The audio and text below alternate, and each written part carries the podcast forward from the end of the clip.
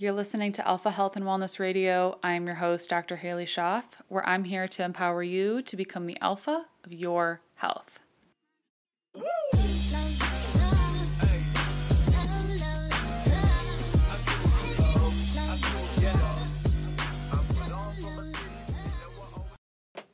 All right, welcome back to the podcast. I am actually recording this from the sauna. My computer's on the ground so it doesn't get hot, and we're going to try it out. And so if it gets too hot in here, I will move it. But for right now, it's working pretty good. The sauna actually turned off. I was doing some work and the sauna had turned off, so it's not super warm right now, anyways. And if you hear something in the background, it's my cat, Rush, because he likes to come in here with me for a little bit and he is cleaning himself. So I apologize for his background noise. But so last Wednesday, I asked you guys to do, well, I didn't ask you. I asked you for your questions because I did a question box and I love doing them, but I always get such an overwhelming response of questions, which is great. And I love being able to answer your questions and I just got so many of them since I hadn't done one in so long that I had a ton of questions. And so I love turning those questions into a Q&A because most of the time if one of you guys has those questions or one of you has a question, most of the time it's helpful to answer it for other people. And so I usually answer it on my story. There's a lot of questions about like working with me in my programs and certain things. And so uh, usually I'll just kind of respond to those people individually, but I probably should answer some of those out loud because if you, they have a question about what I can do, I'm sure you guys would too. So, anyways, that's what I'm going to be doing in today's podcast is answering these questions. So, I haven't asked a poll in my podcast in a long time, but there's just been a lot of kind of stuff going on, good things. I feel like I've been super busy. We were traveling for a while, and now I'm really getting busy preparing for the May retreat that I'm going to be hosting here in Canandaigua. But um, it's not just solely for local people. We had quite a few people uh, fly into our last retreat that was in Lake Placid, and so I definitely anticipate that for this one. And if you are listening to this the week that this is released, which would be the week of the what week would this be? The week of the 21st, so it'll be the 23rd if you're listening to this. I would definitely be on the lookout because there is definitely going to be some ticket sale posts coming out really soon. So I just, we highly anticipate that this is going to go quite quickly for ticket sales. So you have a perk if you listen to the podcast when it comes out because you're definitely going to want to be one of the first people to get tickets if you'd like to come. It's going to be such an amazing weekend and I'm really looking forward to it. So, let's just kick off. I'm not sure if this is going to be one part or two part. I guess it depends on how elaborate I get into these questions and how many questions I end up answering. Some of them, like I said, were answered on my story that day, so I'm answering the ones that haven't been shared yet. So, first question how to stop constantly feeling hungry. And so, this leads me to a few other questions. What are you eating for your meals? Are your meals big enough? Are you consuming enough nutrition? Because if we don't have enough vitamins and minerals, our body is going to want to constantly seek more. On also another nutrient that can be missing, especially if you're not if you're lacking satiety, would be protein and fat because fat is extremely satiating, as is protein. Protein is really what keeps you full. And so if you're kind of missing adequate fat, protein, and whole foods, like I know that I struggled with this with more of like my bodybuilding style of eating because I was eating every two to three hours. My meals weren't necessarily super nutrient rich. They definitely, I was trying to eat as minimal fat as I could because typical bodybuilding is minimal fat, high carb, um, and high protein, obviously. But the protein I was eating was not satiating because it was chicken breasts, you know, very lean protein, which when we're kind of changing what nature intended, we're taking out some minerals, we're taking out some vitamins, we're taking out a lot of that satiation. Whereas I eat probably just as much, maybe a little less protein now but still protein is like the focus of my meal and when I don't have enough I know because I definitely feel hungry. Like a few weeks ago, I remember we made these paleo pancakes and they were great, but within two hours, Nick and I are like, that's weird. We're hungry and we're usually we're satiated for, you know, a good four hours easily. And I said, oh, well, you didn't put any collagen or protein or anything in the pancakes. And so it mainly was just, you know, it wasn't as much protein as we typically would have. And so now, you know, knowing that we kind of always mindfully make sure that if we do something like that that it's it's paired with like a whole food protein or something like that. So long story short is you really want to look at what your meals are being composed of because you very well could be missing vitamins, minerals or just even macronutrient inadequate inadequate forms of fat or protein. Maybe you aren't eating enough carbs too. Like if you find your body craving carbs, it could be because you could be lacking them, especially depending on where your hormones are at, where you're at in your cycle. But also another part that we can always we're always feeling hungry is if you're riding that blood sugar roller coaster. If you're spiking and then you're dipping and then you need something, you know, within 2 hours. I also feel like that was definitely me when I wasn't having enough fat and well-rounded balanced meals. It was more just protein with carb and not a lot else. Um, so so you can really kind of play around with your diet knowing that and see how you can feel more satiated. But the blood sugar roller coaster is a really real thing for a lot of people, and so um, that that also very well could be something I would look into.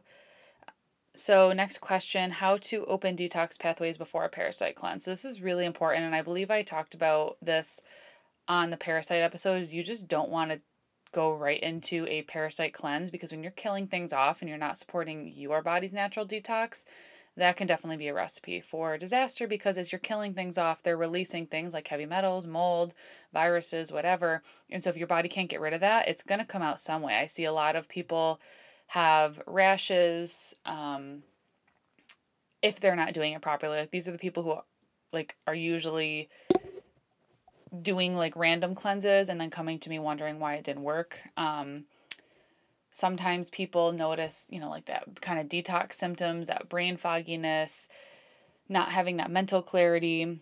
Um, you, so in order to like really open your detox pathways, you obviously want to make sure that your bowels are moving. And so it's hard because a lot of times parasites can cause constipation. And so you're like, well, I need to address parasites to not be constipated. But so you, it's, it's kind of like it could be complex. So you want to make sure you're having regular bowel movements because that's the way that we're getting rid of these things and that's a huge way that we get rid of things in general. You want to make sure you're hydrated you want to make sure you're sweating um, and if you struggle to sweat we want to work on those things. So for instance um, i'm literally sending out a protocol today where we're spending a few weeks opening up her drainage pathways with various herbs and lifestyle practices before we even get into a parasite cleanse and i do teach you how to do that within my online membership through the parasite protocol.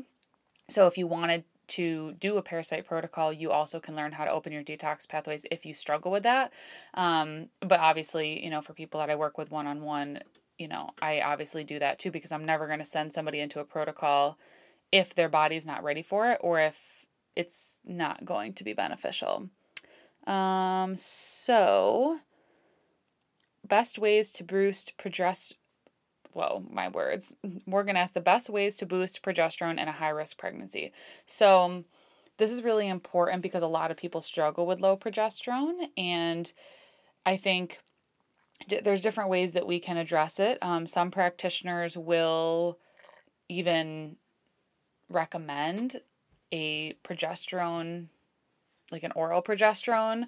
Um, and I've had quite a few cases where, you know, we've boosted their progesterone enough for them to be able to get pregnant. And then their doctor just preventatively does put them on an oral progesterone throughout pregnancy because there are certain herbs and things that you do just want to be careful of taking just because, you know, some practitioners aren't comfortable with it. And just with pregnancy in general, I'm always extra cautious with certain things. So um, you could definitely talk to your practitioner about that. But boosting your progesterone prior to going into pregnancy is very, very, very important. So let's see. Um, would you combine Zuma products with traditional vitamins? Um, I'm not per like I know a lot of people use Zuma products. I don't because I use a practitioner line. I use Cellcore. Um, but I don't see why you couldn't combine Zuma products like their fulvic acid and liver detox with other vitamins and minerals because I do that with a Cellcore product. So if I'm on like if I'm doing Cellcore, parasite or liver or support or whatever, I am usually pairing them with like my grass fed liver uh, capsules, cod liver oil, probiotic, all that kind of stuff. So, I mean, depending on the product would depend on like if you want to take it independently, but just as a general statement, you shouldn't need to.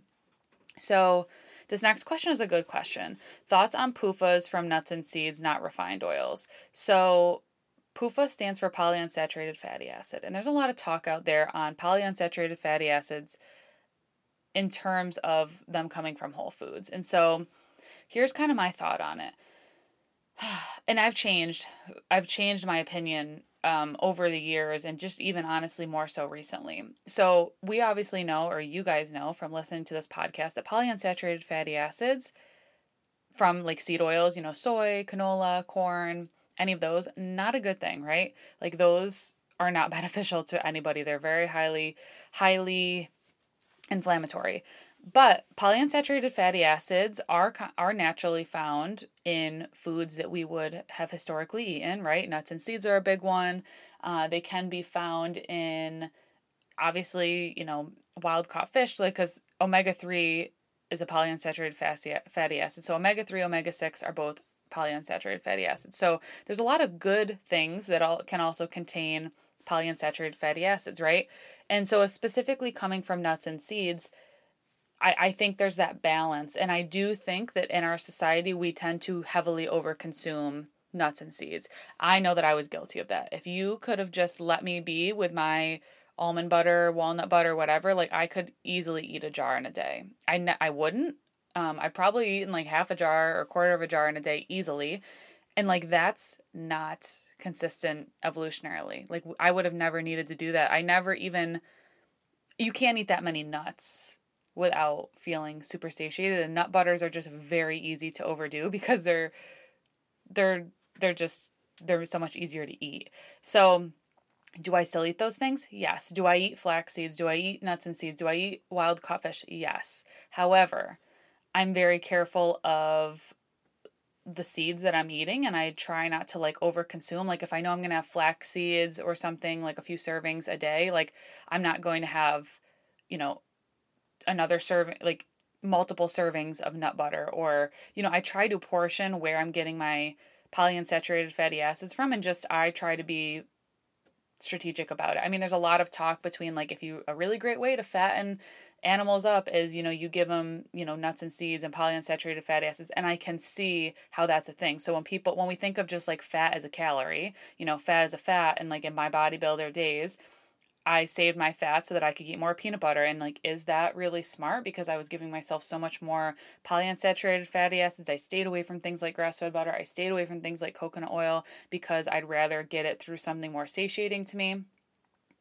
It, I, I look back and I definitely can see how that was a problem. And so, do I stay away from them completely? No, I, I still eat them. Um, but I'm just, I don't eat the quantity, like the copious amounts I eat them in a healthy balance. And I do opt personally more for saturated type fats.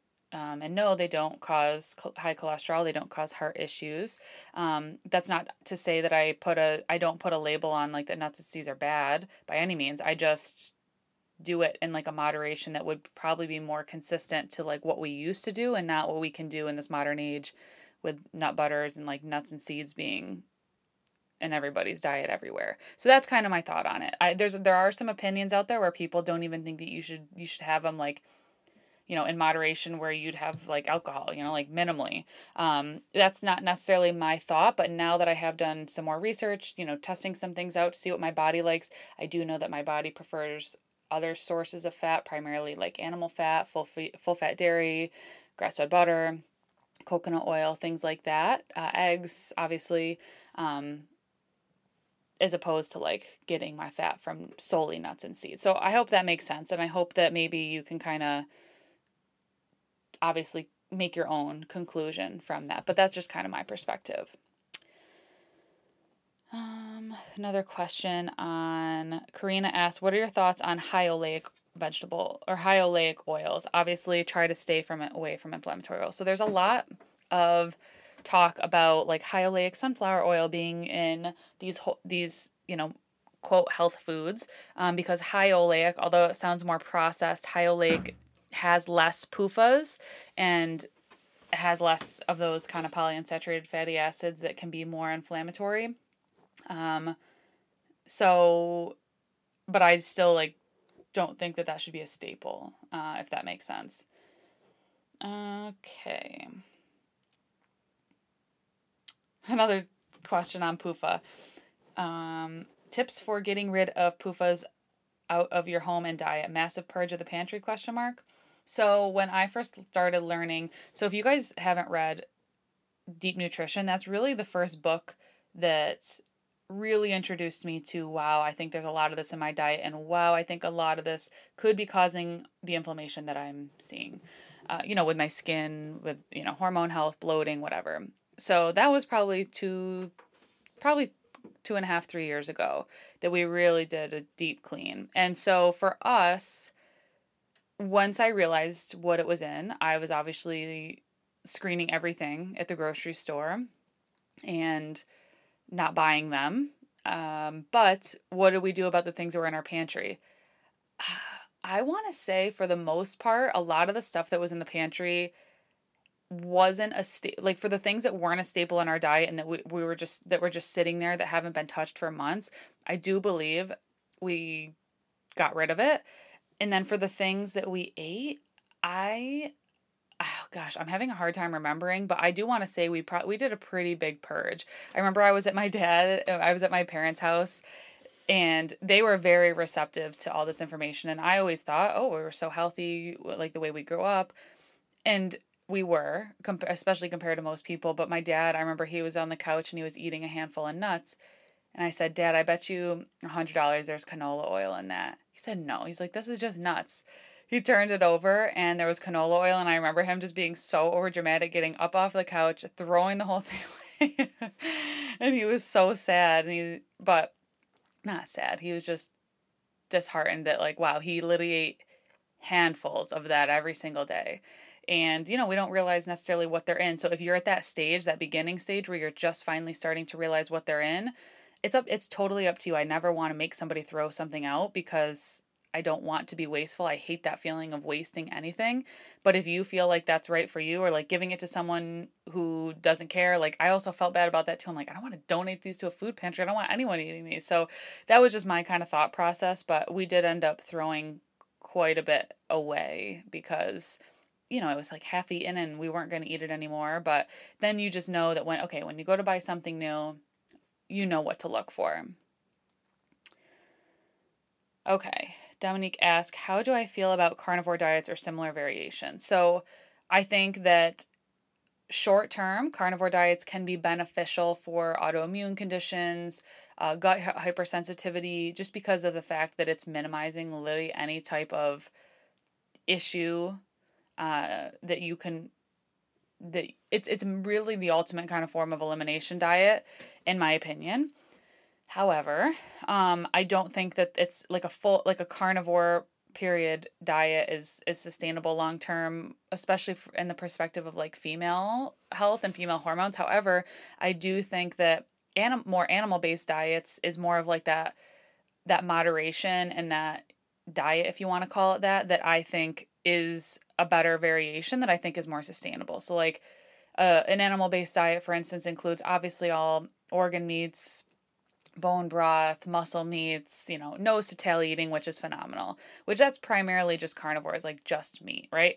But the animal based diet also includes easy to digest and minimally, uh, minimal what is the word I'm looking for? Anti nutrient food. So there's some plants and especially like vegetables and things that come with anti nutrients because of, you know, it's a mechanism that the way can, the plant can protect itself, et cetera, et cetera. And some can be a lot more inflammatory to others, to some people than others.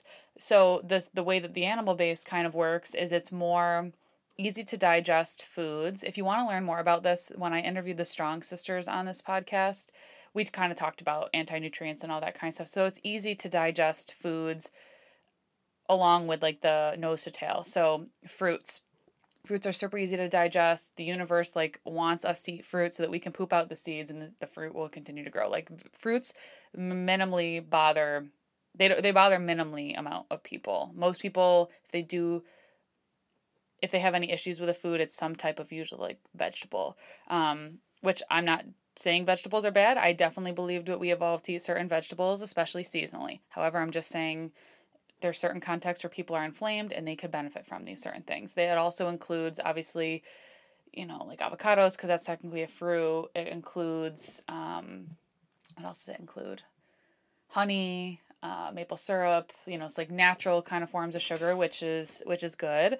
But then um, it also contains certain types of vegetables like squashes, rooted vegetables, and things like that that are that have less anti nutrients in them uh, specifically. So, just kind of something to think about. Um, okay, next question. As I'm trying to like move and make sure that we're still recording, and we are. Okay, good. So. Okay. Oh, this is a good question. Krista asked, "What type of clean hair removal do you use? Shaving cream, wax, etc." So sometimes I get my eyebrows waxed. Not all that much. I usually just pluck my eyebrows, but I do shave. So I don't use shaving cream. I just use a bar of soap and like froth it up and use that to shave. And so I don't I don't use shaving cream. However, I do know that clean shaving cream does exist. Um, but usually for like a bar soap, I've been really liking the Hue and Grace. Um, their bar soap. You can use it on Nick's been using it on his face as well. You can use it on your face too. I just I've used it on my face sometimes after a workout, but not a whole ton. And if you hear me opening the door, it's because the cat is going in and out of the sauna. um, so yeah. Um, okay, this is a good question from Erica. Is spotting brown blood prior to your period an indication of unbalanced hormones? So it's not an indication of unbalanced hormones. It's more of an indication that there's some stagnant blood coming from your endometrial lining because like think about if you get a cut and it's bleeding super quickly that blood is quite bright it's it's a bright red it's light but if you like then you cover that cut with a band-aid and then you don't look at it for a few days and then you uncover the band-aid and then what it's like that brown black color right? It's because that blood once it's come out has been able to oxidize. So when you notice like more brown or even sometimes blackish discharge like prior like in association with your period that's typically a sign that that blood has just been sitting there for a while. So it's that blood is not moving quickly. And so is that a bad thing especially kind of like towards the tail end of your period or the beginning as things are just kind of starting to move? No it like it it's that's not a big deal ideally you want to eventually see that bright red, you know, you want the blood to be moving quickly. You don't want it to be oxidizing because it's showing that there's good blood flow. Um, there's, you know, there's good blood and lymph flow through that area. Um, so I find that like castor oil pack use around your period, especially around the pelvic pack uh, or pelvic area, it can be super helpful. Movement is really helpful. So like if you're starting to see that brown or black blood and then you move you know like you go for a walk you get up you do something like you're going to start to you, you might notice like more flow but that's and that's because like movement has a really strong strong indication for helping to support that. So best diet or things to do to help uh, with someone who has no gallbladder. So one thing that so frustrates me about western medicine is like we're just so quick to cut things out. Like like the, these things have no purpose in our body like the you know my husband had his appendix removed and obviously you know with appendicitis but now with being more researched there's a lot of reasons why we might get something an infection like that or there's more natural potential sometimes ways. I get that there i'm really thankful that modern medicine exists that heaven forbid there's an emergency and we need to get it removed but especially for gallbladder in terms of like gallstones why is your gallbladder subfunctioning in the be- in the first place? A lot of times it is due to gallstones and there's been a lot of really great promise with passing those gallstones naturally. I mean, coffee enemas are phenomenal for that. I've passed quite a bit of gallstones and so if you can do something like non-invasive prior to getting something out like that, why would we not do that? However, this question is not based on why we get it out. It's based on things that we can do to support not having it. And so because your your gallbladder essentially is a really key accessory digestive organ. So, digestive health is going to be really, really imperative that we support that because you obviously don't have that accessory organ anymore. So, it houses your bile. Your liver produces your bile. Your bile helps break down and emulsify fats. So, some people without a gallbladder can struggle to break down fats. So, sometimes taking supplemental like ox bile or support like that can be helpful so that you can tolerate you know, f- fats with a decent, like moderate amount of food. Uh, sorry, moderate amount of fat um, can be super helpful. Um, really focusing on proper detox support, gut health, um, digestive support, maybe taking like an enzyme in con- in conjunction with taking like the ox bile can be really helpful. Um, so th-, th- those are kind of the suggestions that I have there. So um, can anyone do the parasite protocol? Yeah, anybody can do it. I think that most people should. I mean, if you don't think that you have these things in your body, you can just send me a message and I'd be more than happy to share everything that just came out of my body within the last week. Um, yeah. I mean, even if you don't think that you have it, you're exposed to pets. Your partner very well could have it because you're kissing, you're sharing a bed. Like, we're in close contact with so many different ways that we can get these things. And so it's just when people don't believe that they have them, I just I'm like you just wait.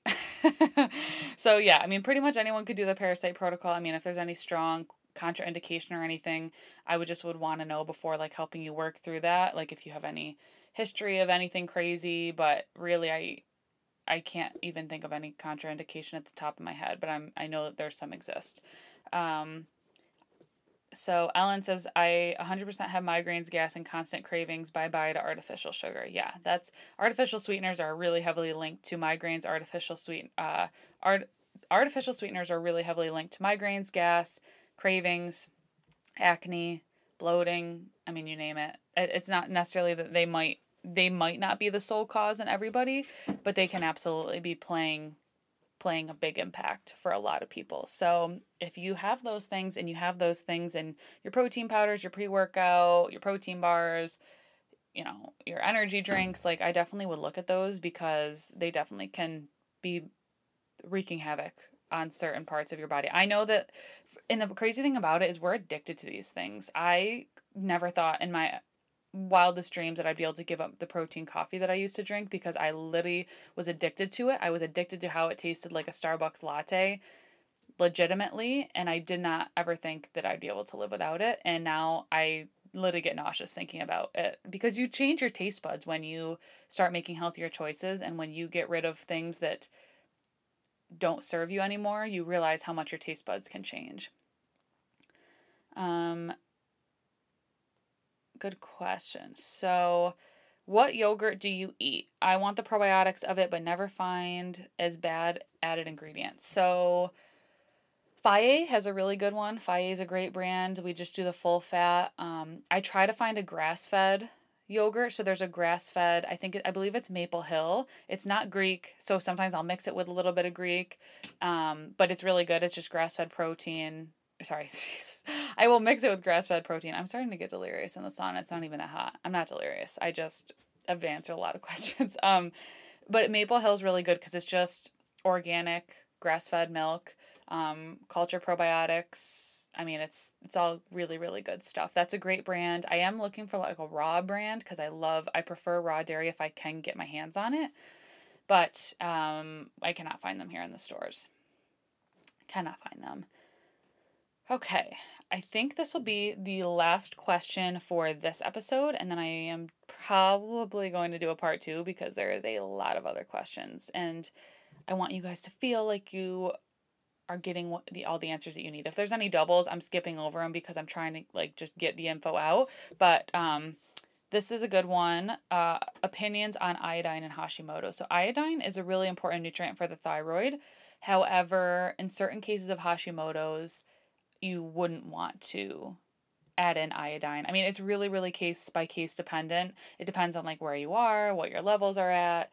Um, it, it depends on so many different things. So just like there are a lot of cases where iodine is just more beneficial for hypothyroid instead of Hashimoto's, which is like the autoimmune condition where your body is literally attacking your thyroid gland. So to just completely say, you know, thyroid is good or iodine is good or iodine is bad is I don't want to do that. So it really is kind of like a case by case basis. So, oh, I will answer this one for the last one. Last one. um, IUD, copper IUD side effects better than hormonal. So, that's a good question. Uh, and I, again, I think it comes down to informed consent. So, in terms of side effects. It depends on what you're experiencing. Because if if you already struggle with a lot of pelvic inflammation, a lot of cramping, a lot of heavy bleeding, you are going to get that probably even worse with a copper IUD because of the mechanism of how it works. I've talked about this before on my birth control kind of informed consent podcast, but copper IUDs work by essentially creating low systemic inflammation in the pelvic region. However, there is some skeptic research in terms of like if it is actually local or if it is throughout, you know, systemic throughout the whole body. So because it's creating that inflammation and the inflammation is essentially to kill the sperm so that obviously you're not able to get pregnant, um, that can be great for people who, you know, have low inflammation, they don't really get cramping, they don't have heavy periods, but if you have a history of heavy periods, if you're, or even if your just period is on the heavier side, which still can be normal, if it's on a heavier within normal range for you, it can definitely make that heavier. And if you have a history of cramps, it can definitely make that a lot worse. I also speculate, you know, because of the inflammation, just kind of that that lower abdomen puff or bloating that we might feel that we experience can definitely be worsened due to IUDs and things like that. So, you know, it's not to say that it's good or bad. Um, I think it's probably a better option than the hormonal ones for some people. However, at what cost to that person. You know, it's really case by case dependent, and I think, um, I think, and all women should just know that if your goal is birth control, there are so many other options apart from just oral contraceptive and even apart from just IUDs. I mean, obviously there's barrier method, there's natural cycle tracking. Um, so many women have just be, we've just been become so disconnected about our body, and that's not necessarily our fault. We just aren't taught this, and so that's just a big mission for mine for really helping to teach women how our body actually works and to be empowered about it instead of embarrassed or feel like we have no control over it. Because there's sometimes when we're healing where we might feel that we have no control but coming out on the other side and feeling so empowered about this the different seasons of my body and the changes that it's having on a monthly basis is honestly really badass and so great. And I'm so glad that I have this and I can't wait to teach my future daughter about it someday and cont- continue teaching women about how amazing our bodies are and how we can naturally use it for natural family planning um, if that's the goal of course of having um, you know, if, if that was the intention of having a birth control in the first place. And then if the other intention is balancing our hormones, of course, we want to figure out the root cause of those. Um, so, yeah, that's going to be the last question that I answer for this podcast. But I have a lot more to go through, and so I'm going to keep chipping away. And so I hope you guys like these Q&A p- questions because it's great because it gives me really good idea of topics and content to bring to you guys, but at the same time, I also feel good knowing that I can give back to you and be able to help give you a little bit more direction. Of course, none of this ever is medical advice. It's not intended to be medical advice, just educational and hopefully empowerment that you can then take in your own life and go forward with it and you know, really really start getting some answers for yourself and start taking those steps that you need to do to be where exactly where you want to be and I know that's why a lot of you guys use this podcast and enjoy this podcast and my platforms and so I thank you for that so much and so Stay tuned for an, a part two of this because I have a lot more awesome questions to dive into and I'm excited to get to those. So, thank you guys so much for listening. I will see you on the next episode.